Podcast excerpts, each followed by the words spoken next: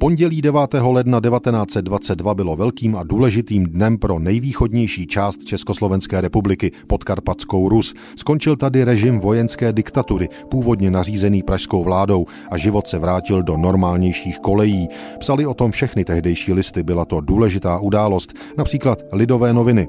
Vojenská diktatura v podkarpatské Rusi zrušena. Pozvolné budování autonomie ve shodě s politickými stranami.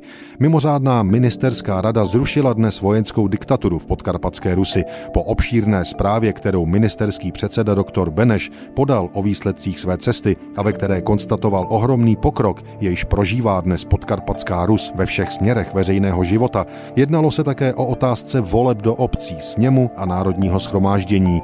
Bylo schváleno postupovat v přímé shodě s politickými zástupci země. Koncem tohoto měsíce přijede do Prahy deputace všech významných politických směrů, aby smluvila další postup při řešení těchto otázek týkajících se pozvolného a účelného vybudování autonomie. Tolik strohá zpráva z Lidových novin.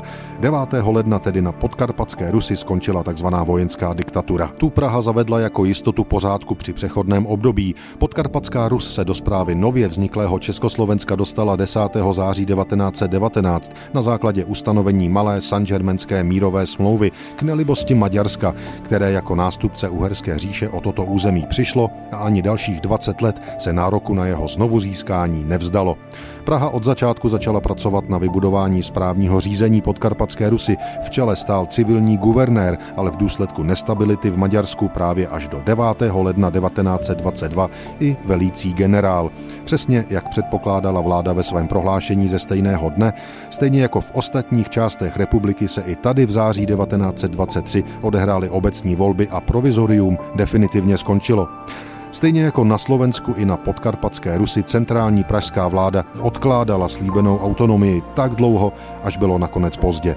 Dohoda z roku 1919 se naplnila až v listopadu 1938 ve smutných dobách druhé republiky.